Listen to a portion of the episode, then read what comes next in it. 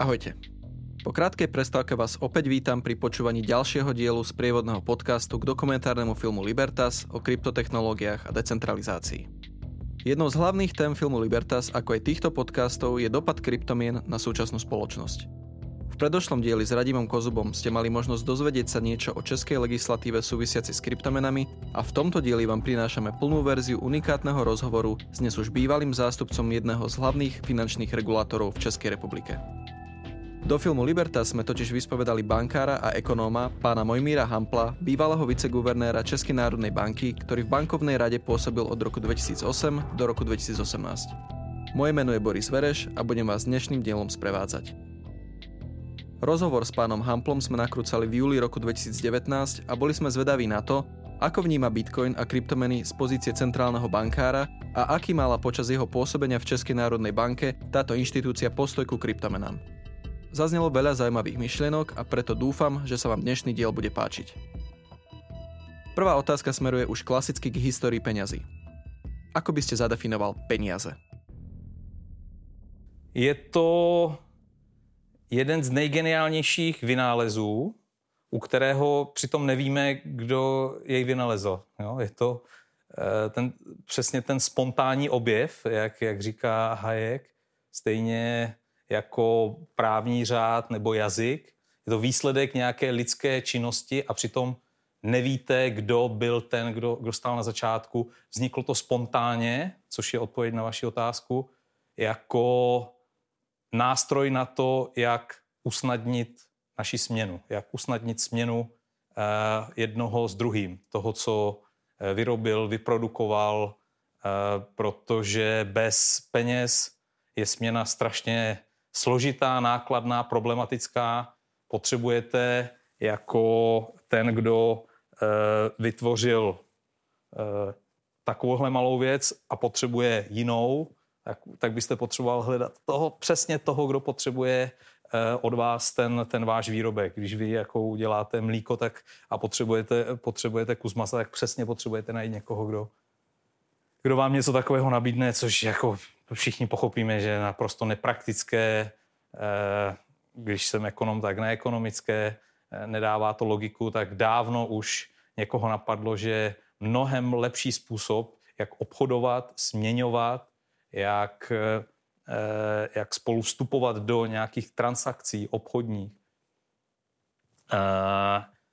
je vymyslet nějaký univerzálně přijatelný nástroj směny. Univerzálně přijatelný, to znamená, potřebují důvěřovat hodnotě toho, toho platidla, kterému říkáme peníze, všichni ti, kteří ho používají. Tak to vzniklo nějak. Někoho napadlo, že je lepší mít ten prostředek směny, než hledat způsob, jak, jak dva budou směňovat to, co zrovna potřebují směnit. Vedel by ste uviezť nejaké dôležité milníky v histórii peňazí? Ako sa súčasné fiat peniaze líšia od iných historických foriem peňazí? Měli jsme komoditní peníze, to znamená nějaké, nějaký kov, nějaké zboží, něco, co reprezentovalo hodnotu pro všechny a co bylo právě přijímáno jako univerzální nástroj e, směny.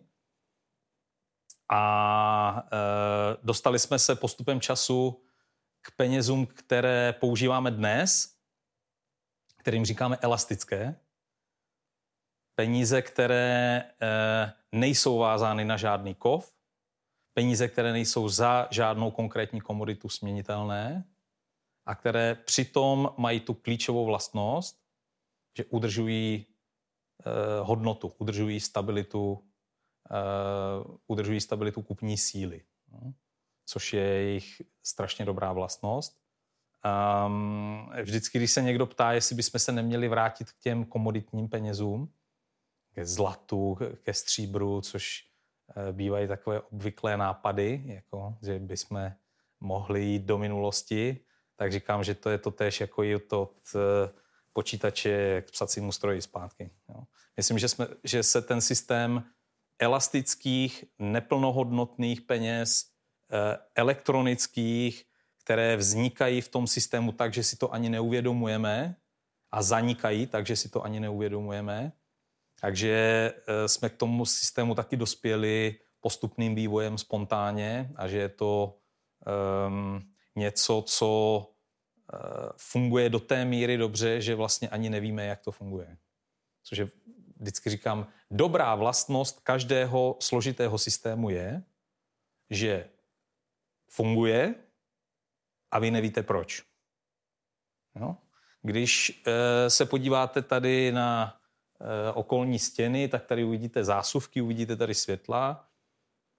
A e, budete se ptát, když budete mít chvilku času, tak se budete ptát, jak vlastně funguje celý ten systém rozvodu vysokého napětí. A upřímně řečeno, odpovíte, já vlastně nevím.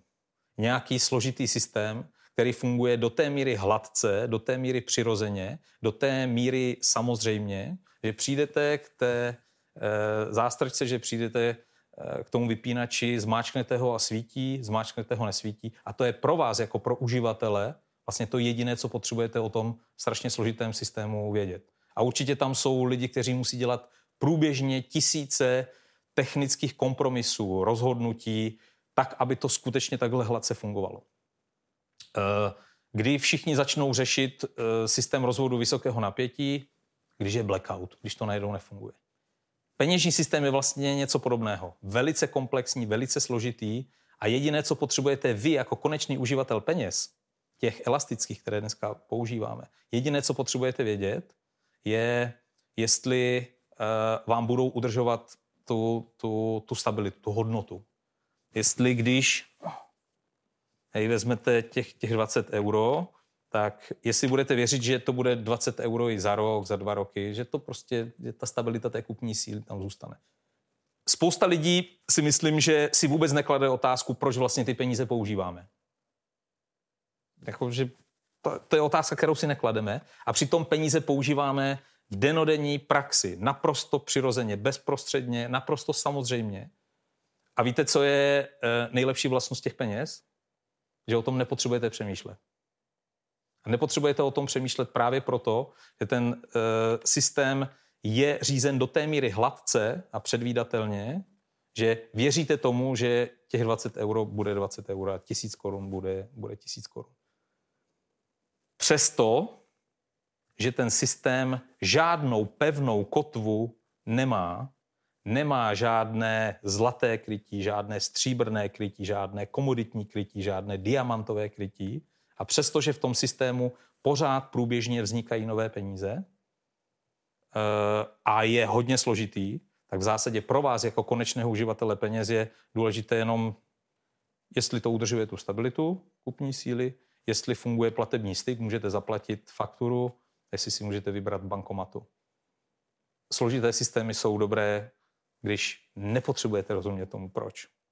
Ale my často se dostáváme dneska do, do situace, že uh, máme radikální návrhy na to, jak ten finanční systém a jak ten peněžní systém předělat, bez toho, aby jsme nejdřív trošku porozuměli tomu, jak, jak doopravdy funguje. Tak když se vrátím na zpátek k té vaší původní vstupní otázce, tak eh, bych řekl, milníky určitě najdete ve vývoji peněz, ale těžko byste mohl říct, že peněžní systém, jaký máme dnes, eh, je z gruntu nefunkční nebo z gruntu porouchaný.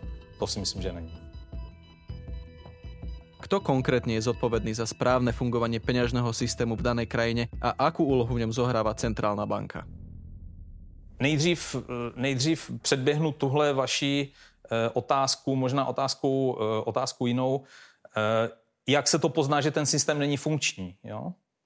A to poznáte jednoduše tak, že vy nebudete chtít ty peníze používat. Nebudete chtít je mít ani v peněžence, ani na účtu, ani nikde jinde, ani schované doma, doma v peřináči.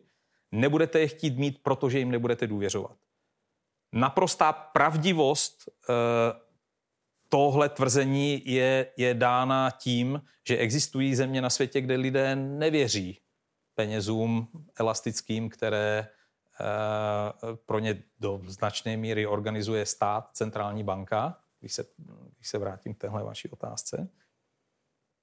Eh, ale vždycky máte možnost utéct. Vždycky. Vždycky existuje, existuje ještě nějaké jiné peníze, ke kterým můžete odejít. V tom je to eh, vlastně poctivé i pro ty centrální banky, které mají na starosti udržování stability kupní síly peněz. Eh, lidi hlasují peněženkama. A když hlasují proti vaší měně, tak jako se to nedávno stalo ve Venezuele, jako se to dřív stalo v Zimbabve, jako se to na začátku 90. let stalo v Jugoslávii, respektive potom v Srbsku, dávají vám najevo, že přesně tu důvěru nemají. Protože celý ten systém je postaven na důvěře. Na důvěře právě v tu, v tu stabilitu.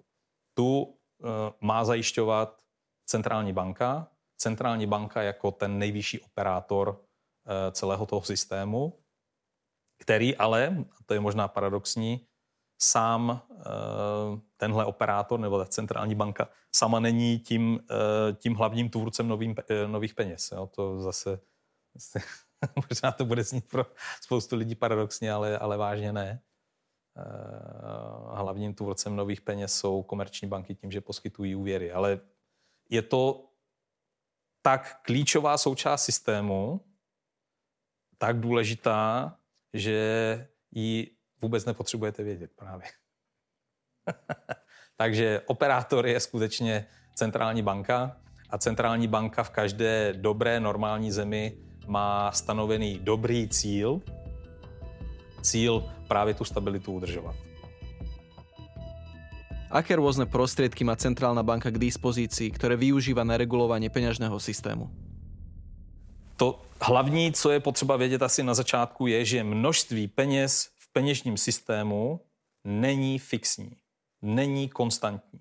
Množství peněz v našem peněžním systému, ať už je to eurozóna, nebo zóna české koruny, nebo zóna amerického dolaru, množství peněz v těchto peněžních systémech se pořád průběžně mění. Není fixní.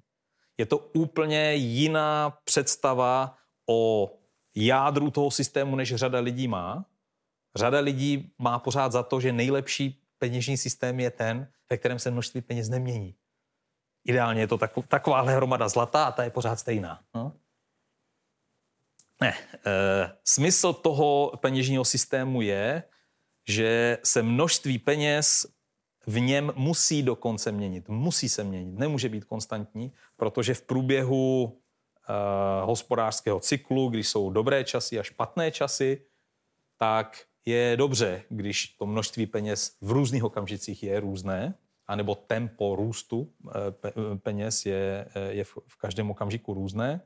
No a to, čím se zajišťuje, čím se zajišťuje, řekněme, optimální teplota, protože je to je to jako s tělem pacienta. Jo? I ten peněžní systém má nějakou optimální teplotu. U člověka je to 36,9 nebo 36,8. Všichni víme, že když je ta teplota výrazně výš, eh, choroby, eh, smrt, když je to výrazně níž, choroby, smrt.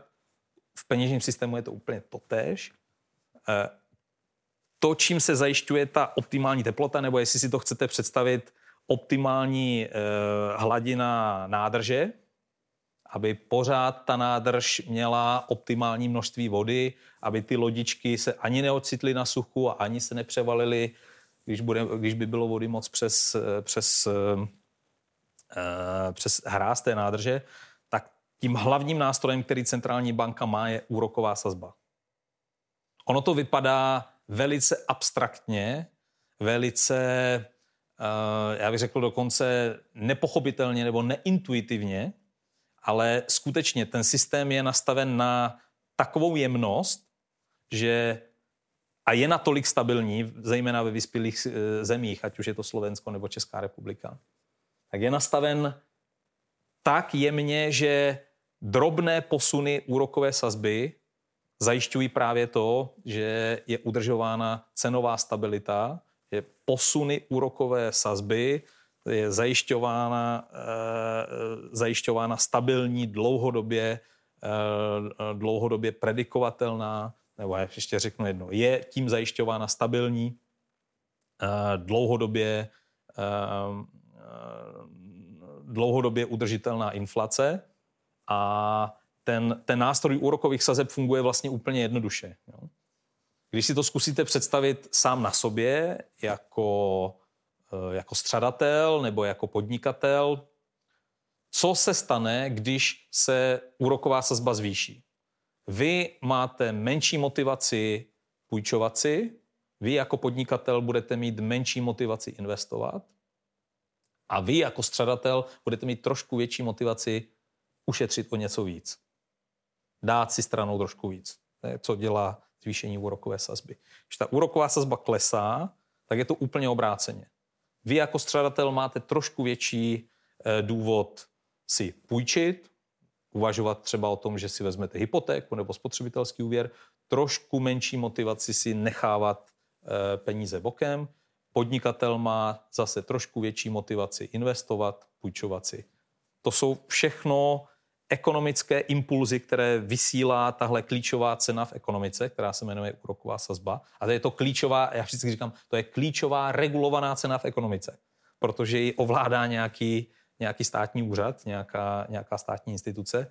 A tímhle posunem uh, úrokové sazby, tak jako hrázný na té uh, hrázi nádrže, zajišťujete, aby odtok byl větší nebo menší a zajišťujete, aby ta hladina byla pořád rozumně stabilní a aby vy jako ten, kdo tam jede s tou lodičkou nebo s jachtou, tak aby nemusel mít strach, že, že se té lodi něco stane. To je v zásadě princip fungování eh, toho peněžního systému, ale zatím je schována řada detailů, které, znovu říkám, jsou natolik jemné, že je není potřeba znát. Tenhle základ stačí. Už v prvom dieli tohoto podcastu Lukáš Kovanda spomínal obrovský dlh, ktorý sa v ekonomike už 10 ročia vytvára a ktorý považuje za jednu z možných príčin ďalšej finančnej krízy. Napokon dlh bol jednou z primárnych príčin finančnej krízy aj z roku 2008. Ako to vidíte vy? Nie je neustále sa akumulujúci dlh v ekonomike problém? Uh, tak nejde jenom o dluh, jde i o úspory. Pořád tam máte obě dvě strany té, té bilance.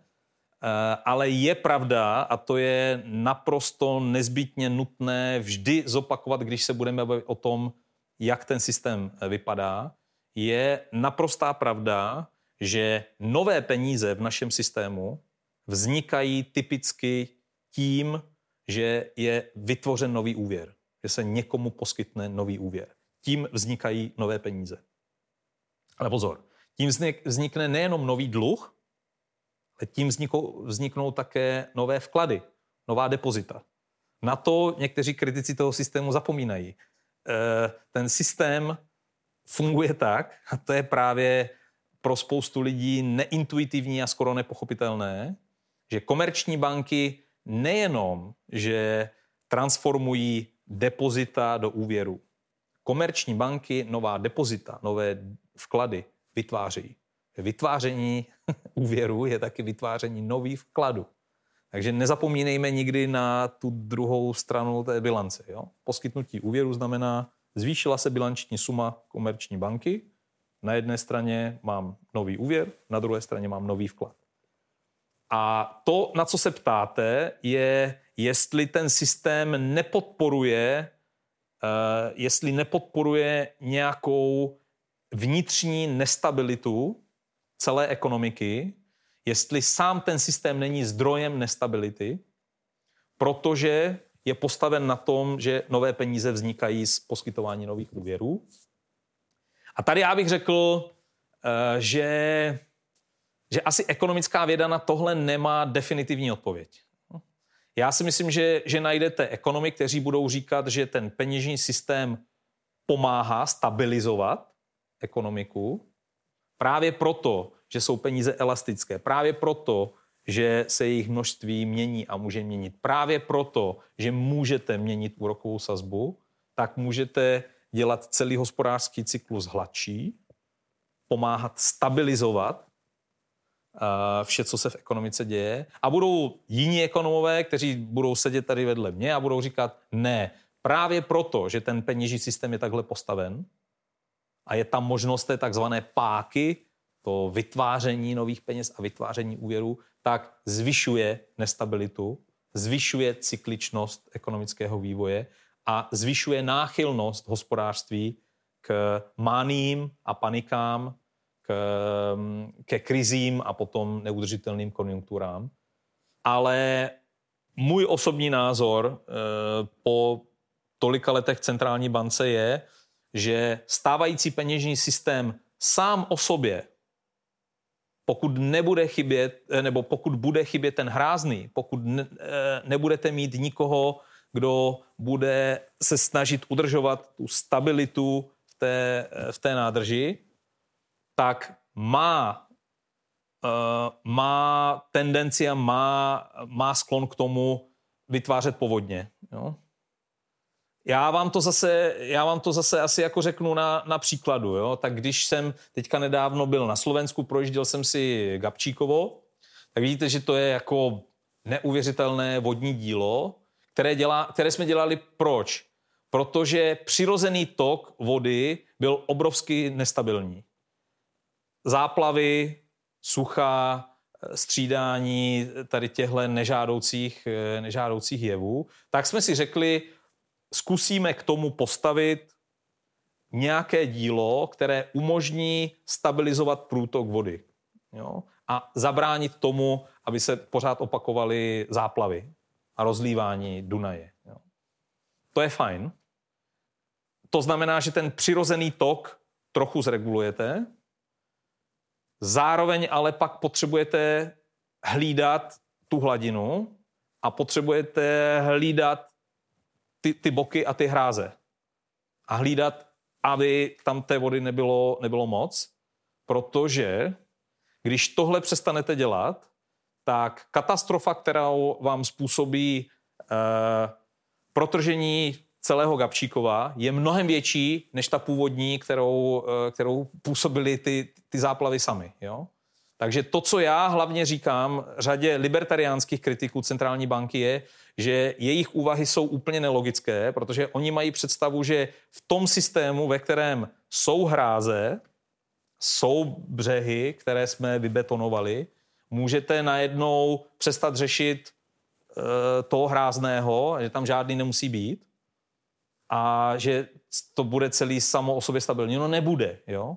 Pak je to riziko mnohem větší, než když jste vůbec žádnou hráz nepostavil a vůbec žádnou nádrž e, e, nezačal dělat. Ale není to prosím v tom, že by samotný dluh byl problém.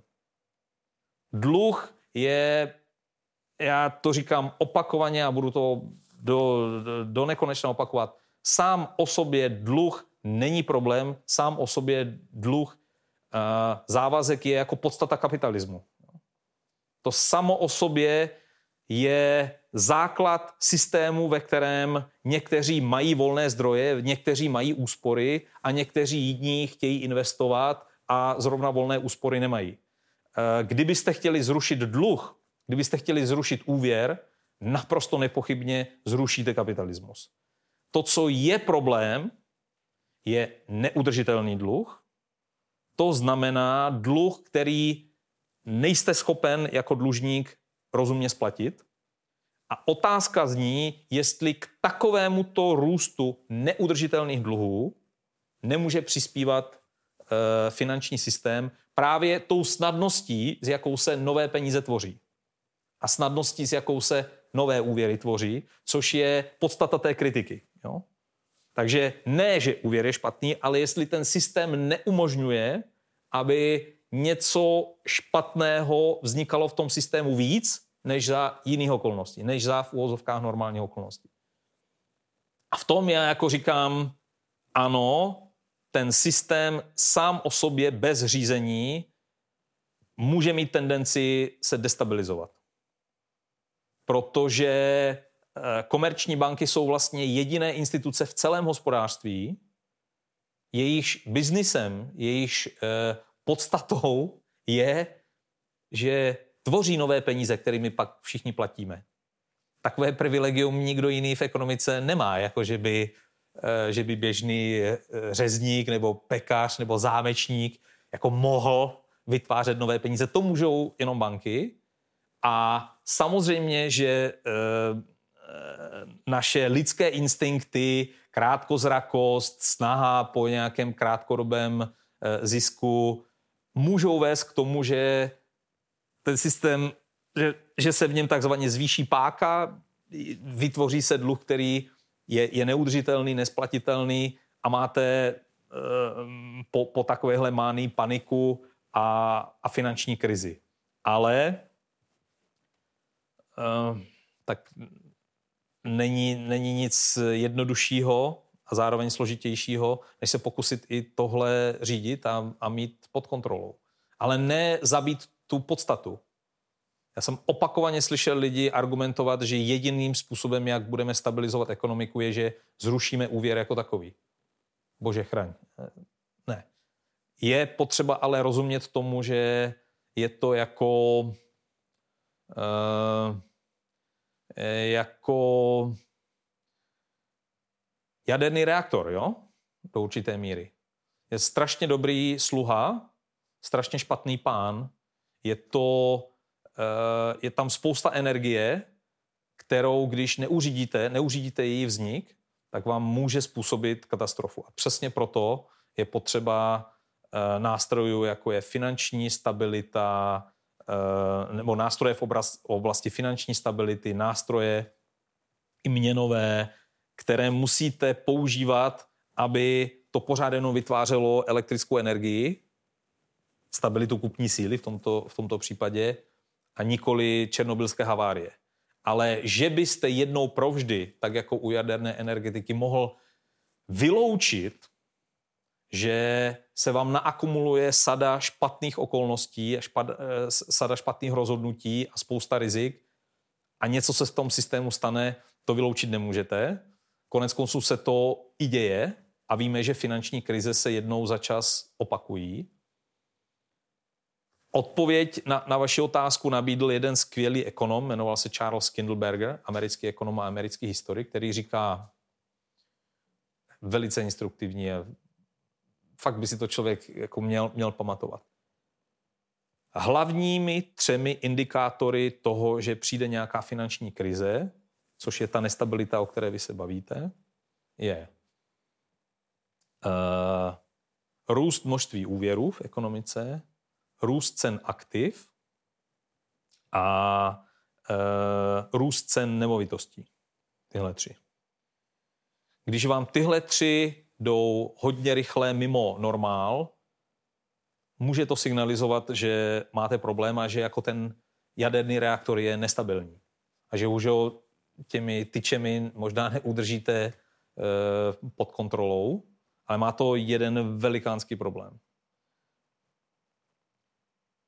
Ty tři indikátory při zpětném pohledu vždycky nakonec, e, když se díváte na, na minulé finanční krize, tak vždycky nakonec byly dobrým indikátorem, protože vždy předcházely nějaké finanční krizi, ale obráceně to bohužel neplatí že se jenom tyhle tři indikátory objeví, ještě není eh, stoprocentní známkou toho, že ta krize přijde. Když už přijde, tak vždycky předtím tohle bylo. Ale to, že se to objeví, ještě neznamená, že, že musí přijít krize. Proto je to tak obtížné vědět, na jakých úrovních, na jakých hladinách, na jakých číslech už se ten systém skutečně dostává do stavu nějaké nestability nebo, nebo nerovnováhy ale že ten systém nestabilitu a nerovnováhu taky umí e, vytvořit, je pravda.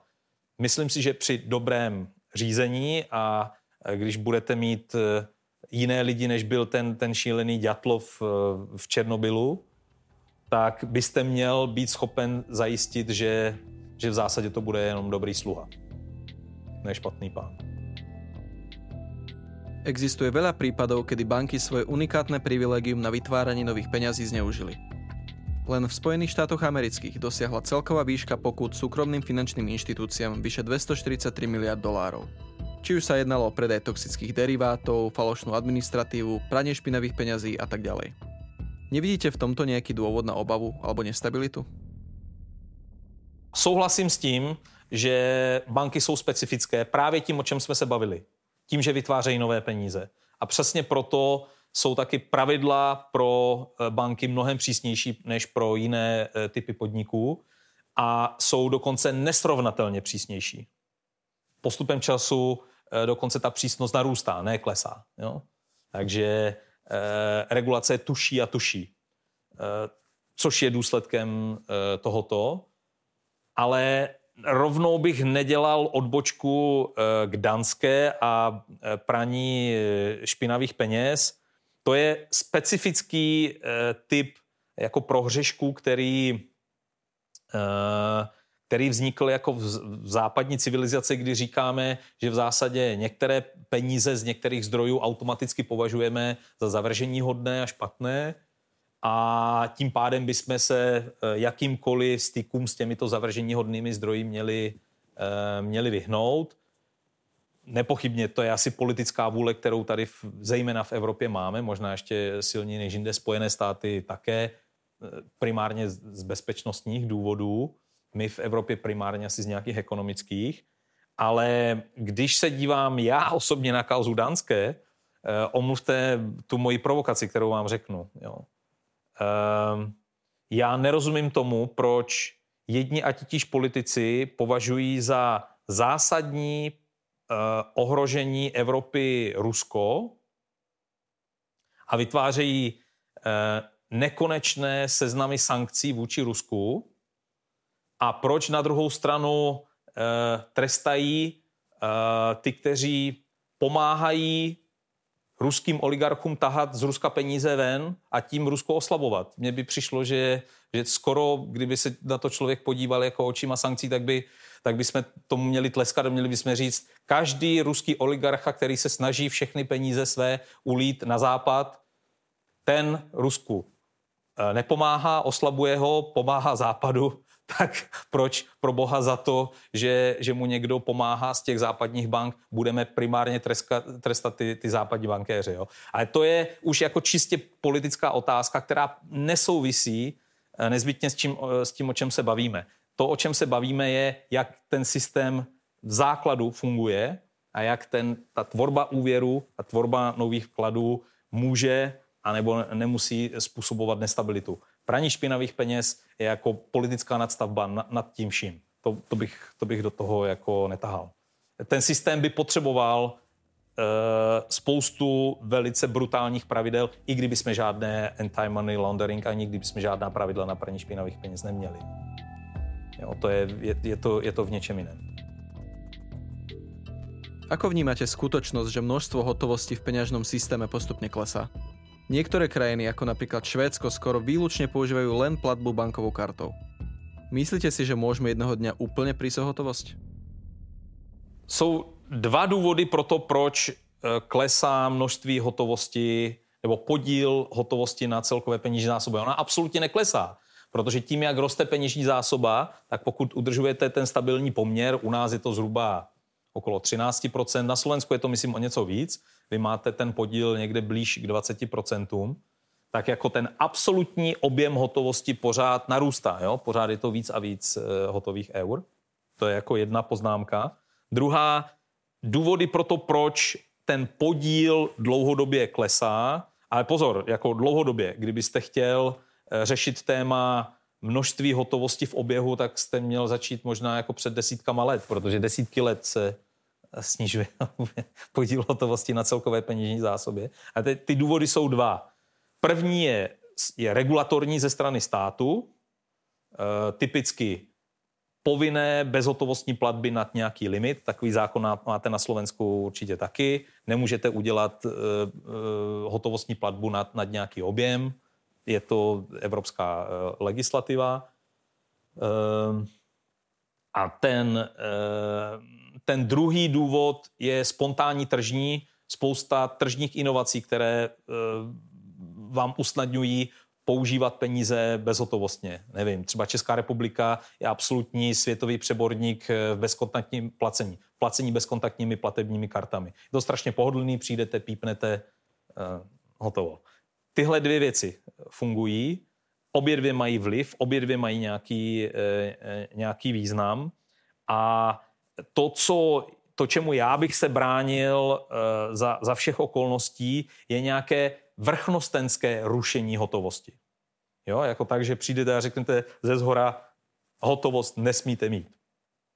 To si myslím, že, že nedává ani, ani moc velkou logiku a nedává to logiku ani ze strany centrální banky, protože vydávaná hotovost to je zdroj eh, financování eh, eh, nákladů a, a, ča, a části bilance samotné centrální banky, to je zdroj jejich příjmů, že jo? Je, je hotovost. Takže to by nedávalo logiku jako ani ekonomicky, ale myslím si, že ani politicky to nedává jako vůbec žádnou logiku. Ale pozor, nesrovnávejte to se Švédskem, protože Švédsko je trošičku jiný případ. Je to jiný případ v tom, že ve Švédsku neexistuje povinnost obchodníků přijímat hotovost a nikdy neexistovala. Nikdy. Ve vašich zákonech, v našich zákonech je jasně napsáno, že když máte provozovnu, máte obchod, máte restauraci, musíte být schopen přijmout i hotovost. Ve Švédsku nikdy nic takového neexistovalo a proto um, ve, ve spojení s tím, že, se tam rušila platnost velkých, velkých bankovek, to vedlo a ve, spojení s, velice zásadní technologickou eh, inovací, která se jmenuje Swish, to je aplikace, kterou tam má víc než polovina populace, používá ji. Prostě jednoduchá apka, kterou máte na, na telefonu a která vám umožňuje strašně jednoduché placení švédskou korunou bezhotovostně. Například kolegové ze Švédska Eh, můj kolega eh, Per Jansson ze Švédské centrální banky mi říká, jako Swish a to bezhotovostní placení se tady rozmáhalo proto, protože Swish umožňuje, když jdeš jako v pátek do hospody, tak strašně jednoduše rozdělit ten účet všech okolo stolu, že každý si tam jenom naťuká, co měl a nemusíme se složitě domluvat, jestli se to zaplatí dohromady a zvlášť. Jo. Takovéhle jednoduché, život zjednodušující um, um, inovace taky vedou k tomu, že klesá podíl hotovosti ve Švédsku a ve Švédsku do té míry, že už je pod dvěma procenty celkové peněžní zásoby. To znamená, ve Švédsku už i noviny platíte bezhotovostně, už dokonce i pouličním hudebníkům se eh, platí tak, že jim jenom přiložíte telefon. A naopak ve Švédsku, když centrální banka začala být na poplach a začala říkat, teď už té hotovosti zmizelo strašně moc, tak se objevily obrovské protesty obchodníků, kteří říkali hlavně ať nás nikdo nenutí přijímat hotovost, byly by s tím jenom náklady a my nic takového nechceme. Takže já bych, byl, já bych strašně varoval před tím, jako přenášet vždycky logiku jedné země do druhé. Každá ta země má, má něco svého, ne? A, ale e, dlouhodobě to vypadá tak, že oba dva ty tlaky, i ten regulatorní, ale zejména i ten tržní, vedou k tomu, že je čím dál jaksi pohodlnější používat bezhotovostní placení. Jo. Ale nevěřím, že by se to kdy mohlo dostat na nulu. Spontánně. Že by spontánně jsme se dostali do situace, že lidi bez toho, aby to stát zakázal, že by vůbec nepoužívali hotovost. Tomu zejména v těch konzervativních společnostech našeho typu vůbec nevěřím. A nemyslím si, že by to bylo rozumný a modrý. Nebyl bych pro. Rok potom, ako ste sa stal viceguvernérom Českej národnej banky v roku 2008, bola spustená sieť prvej decentralizovanej virtuálnej meny Bitcoinu. Aký je váš názor na tuto technologickou inováciu? Tak zaprvé Bitcoin není měna, nenaplňuje ani jedno ze tří definičních kritérií eh, peněz, nemá ani tu stabilitu kupní síly, ani to není, eh, to znamená, není to, eh, není to uchovatel hodnoty, není to prostředek směny, lidé většinou nepoužívají Bitcoin proto, aby si koupili běžné, běžné věci denní spotřeby. A není to ani účetní jednotka, takže já zásadně varuji před tím, abychom Bitcoinu říkali měna nebo kryptoměna. Uznaná definice z roku 2018 mezinárodních eh, organizací typu Financial Stability Board je, že je to kryptoaktivum. Připomíná to spíš investiční instrument. Je to spíš investiční instru, instrument než měna. V tomto směru jsem se já, dokud jsem byl v centrální bance, taky dost zasazoval o to, aby se naše centrální banka nedívala na Bitcoin jako na měnu a aby ne, nepoužívala, neaplikovala pravidla pro měnu na Bitcoin a další altcoiny, jak, jak se jim říká, e, protože prostě to, co se nechová jako měna, nemá charakter peněz, tak na to nemají být aplikovány pravidla jako na peníze. To je první. Není to měna a nejsou to peníze. A B, jestli, eh, jestli je to eh, nesmírně zajímavý, strašně. Proto mě, mě jako Bitcoin a i ostatní altcoiny a celý tenhle svět od začátku zajímal, protože to byl jeden, uh, to byl jeden z typů um, těch reformních návrhů. Jo? Prostě pořád, pořád spousta lidí přemýšlí, jak ten systém reformovat, jak ho udělat jiný, jak ho, jak ho překopat. A já jsem říkal opakovaně, když už o reformě toho stávajícího peněžního systému, jo, když už o tom uh, nepřemýšlí po roce 2009 profesoři na nejrenomovanějších amerických univerzitách, je skvělé, že o tom uh, uvažují aspoň uh, akční libertariánští ajťáci. Třeba to je výborné. Ale nemyslím si, že to je jakákoliv reálná alternativa k těm existujícím penězům. Je to nějaká, uh, nějaká minoritní záležitost, něco, co bude dobrým doplňkem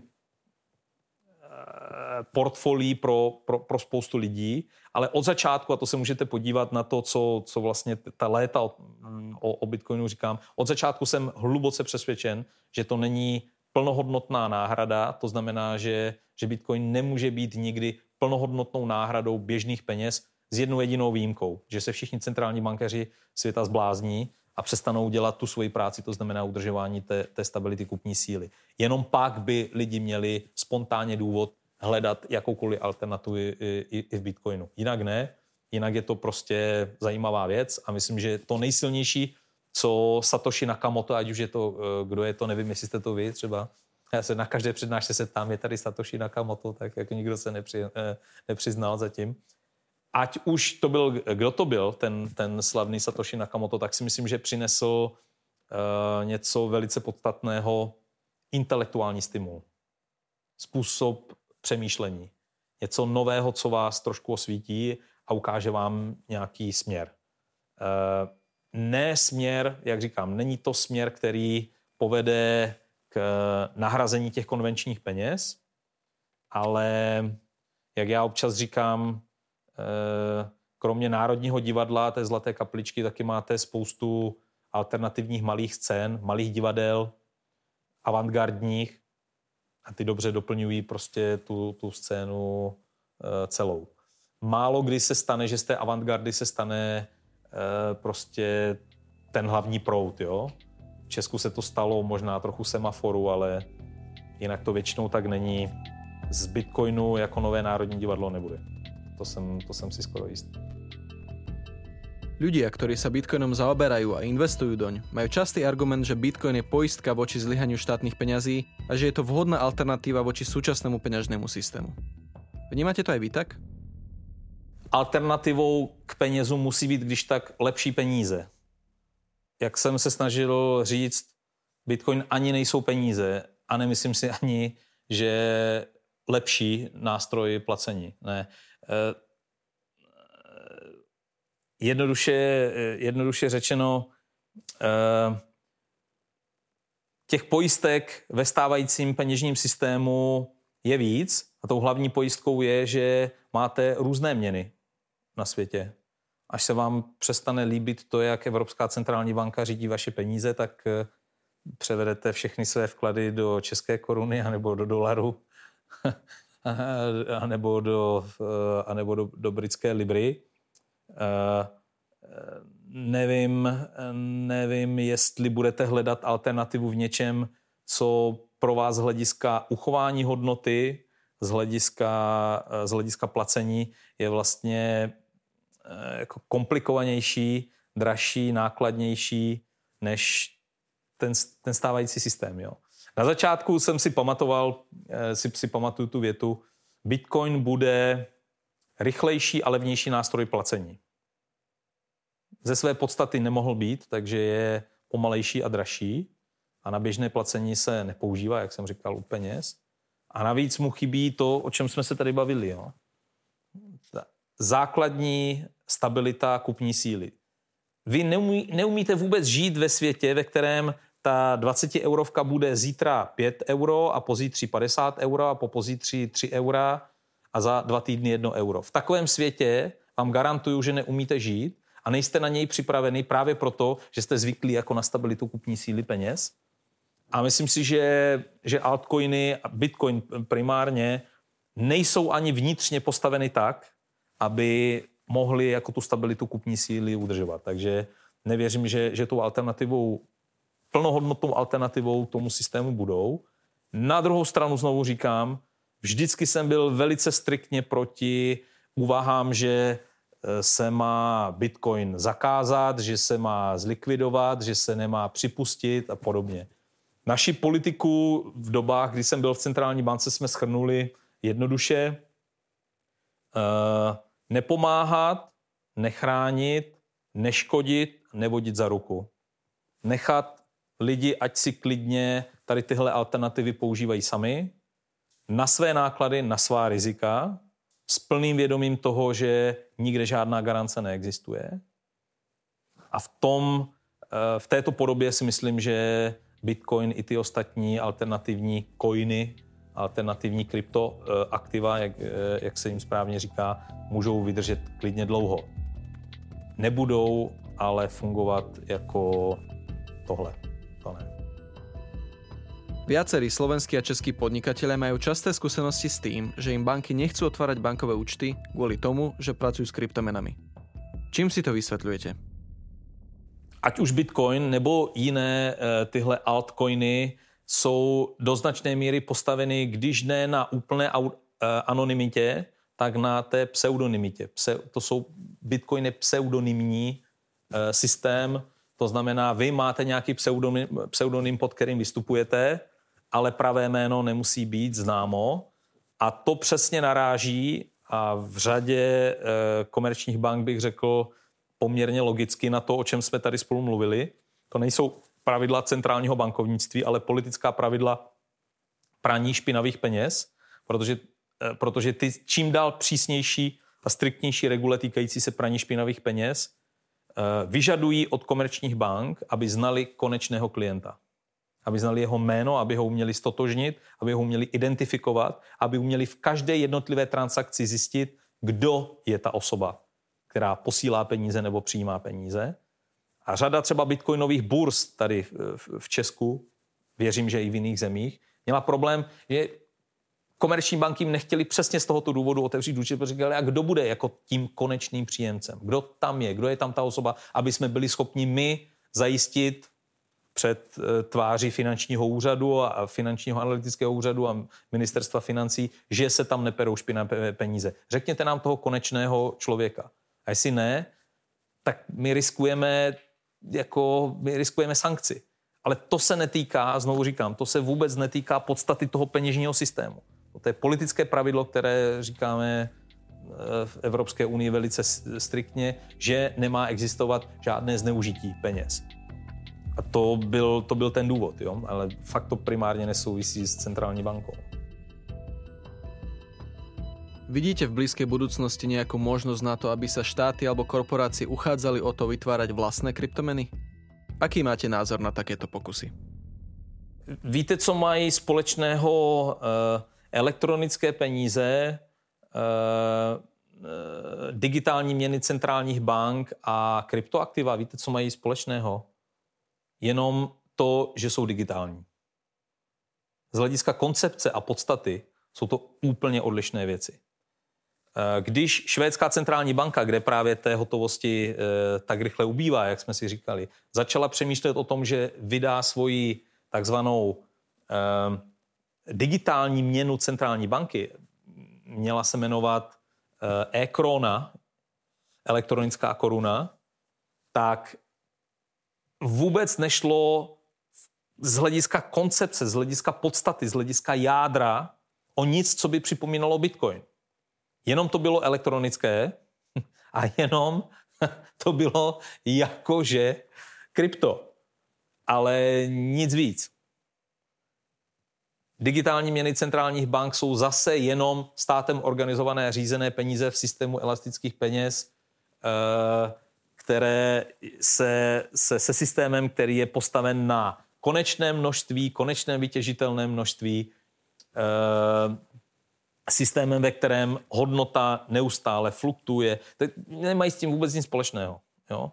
Takže jediné, co já bych řekl, že, že má Bitcoin společného s e-kronou a částečně i s, s Librou je, že to působí trendy, působí to sexy a je to digitální. No? To je tak asi celé. Ale to jádro, ten vnitřek, jakmile od, odklopíte ten, ten poklop, jako, zjistíte, že to vnitřnosti jsou jiné. Sú podľa vás krajiny, kde zlyhala monetárna politika a krajiny s hyperinfláciou vhodné miesta pre rozšírenie kryptomien? Kde má podľa vás momentálne Bitcoin s jeho malými vstupnými bariérami najväčšie využitie? Jediný okamžik, kdy můžete reálně uvažovat o tom, že lidé budou používat alternativy, je, když zcela uh, skolabuje ten existující systém. A vidíte, že takové případy jsou. Venezuela, jak tam, byla, uh, jak tam byl Bitcoin jako populární, když začal, uh, když začal tak dramaticky uh, oslabovat a inflací byl zasažen Bolívar. Dokonce tam přišla uh, Madurova vláda přece s tou myšlenkou um, elektronického bolívaru, který by byl krytý výnosy z, z ropy, z těch, těch, těch státních ropných společností, což ale přesně signál toho, že ta země je ve stavu peněžního a monetárního zoufalství, když potřebuje tohle dělat. Takže jako v tomto slova smyslu, dejme tomu alternativa. Pamatujete si, je, není to tak dalek, eh, dávno, je to dva roky naspátek, kdy zdaleka nejvíc eh, transakcí v Bitcoinu bylo prováděno v Číně. Protože to byl jeden z mála elegantních nástrojů na to, jak obcházet velice striktní eh, kapitálové kontroly, které v Číně fungují. Pořád tam funguje to pravidlo, že když potřebujete vyvést nebo chcete vyvést nad 50 tisíc dolarů, potřebujete nějaké razítko prostě buď strany nebo vládního orgánu. Jak jinak obejdete takovéhle, eh, takováhle striktní eh, pravidla, která vám brání ve volném pohybu kapitálu, než takhle? A skončilo to čím? Skončilo to prostě brutálním útokem čínských autorit na, na, Bitcoin, na, bit, na bitcoinové burzy. Jo? Takže já bych, řekl, já bych to řekl jako uh, úplně obráceně poznáte, že země je hodně divná a hodně se toho v ní pokazilo, když už lidi nemají žádnou jinou alternativu, než masově jít k Bitcoinu. Podľa prieskumu Svetovej banky z roku 2017 až 38% ľudí na svete nemá z rôznych dôvodov prístup k bankovým službám.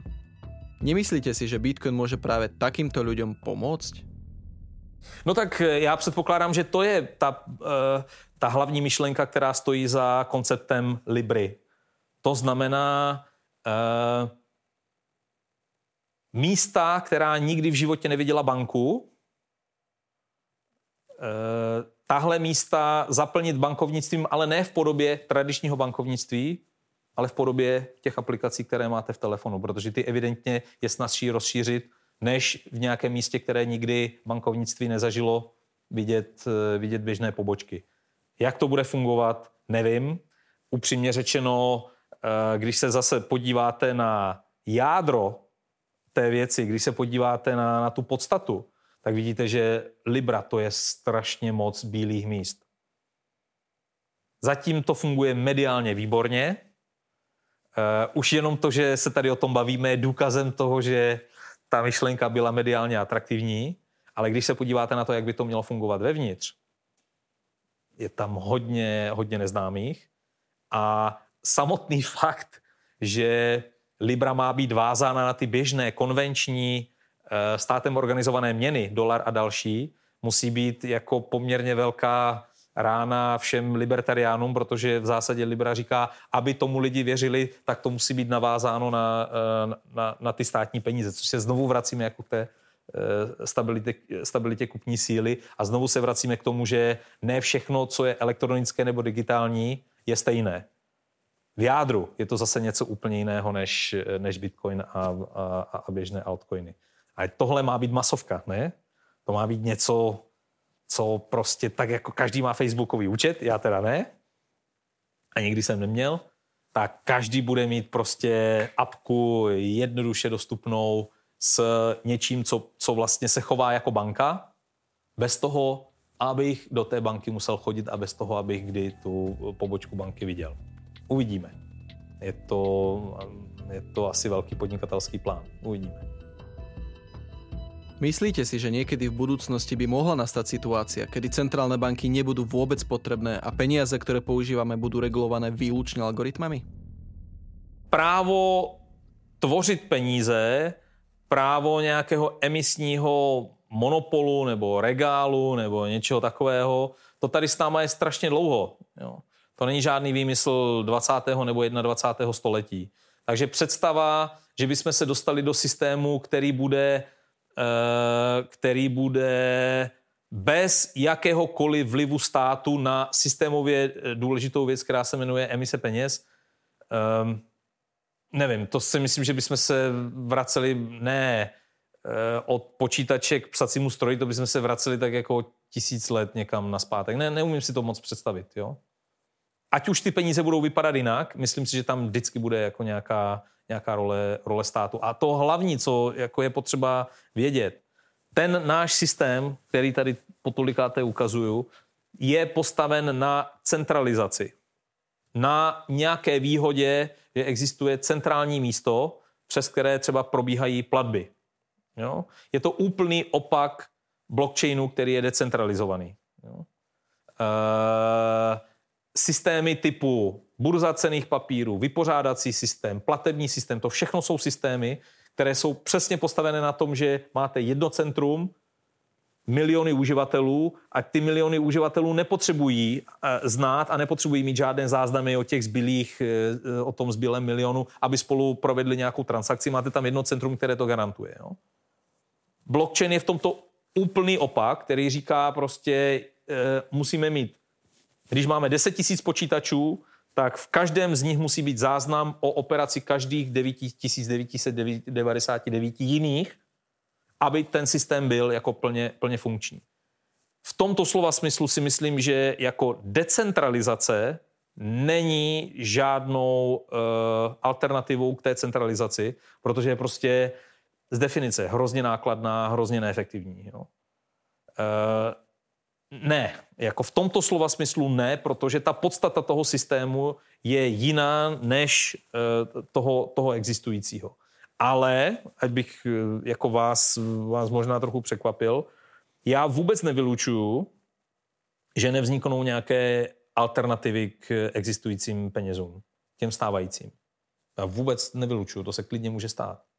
Jo ale budou muset mít uh, v těch klíčových parametrech budou muset být lepší než ty existující peníze.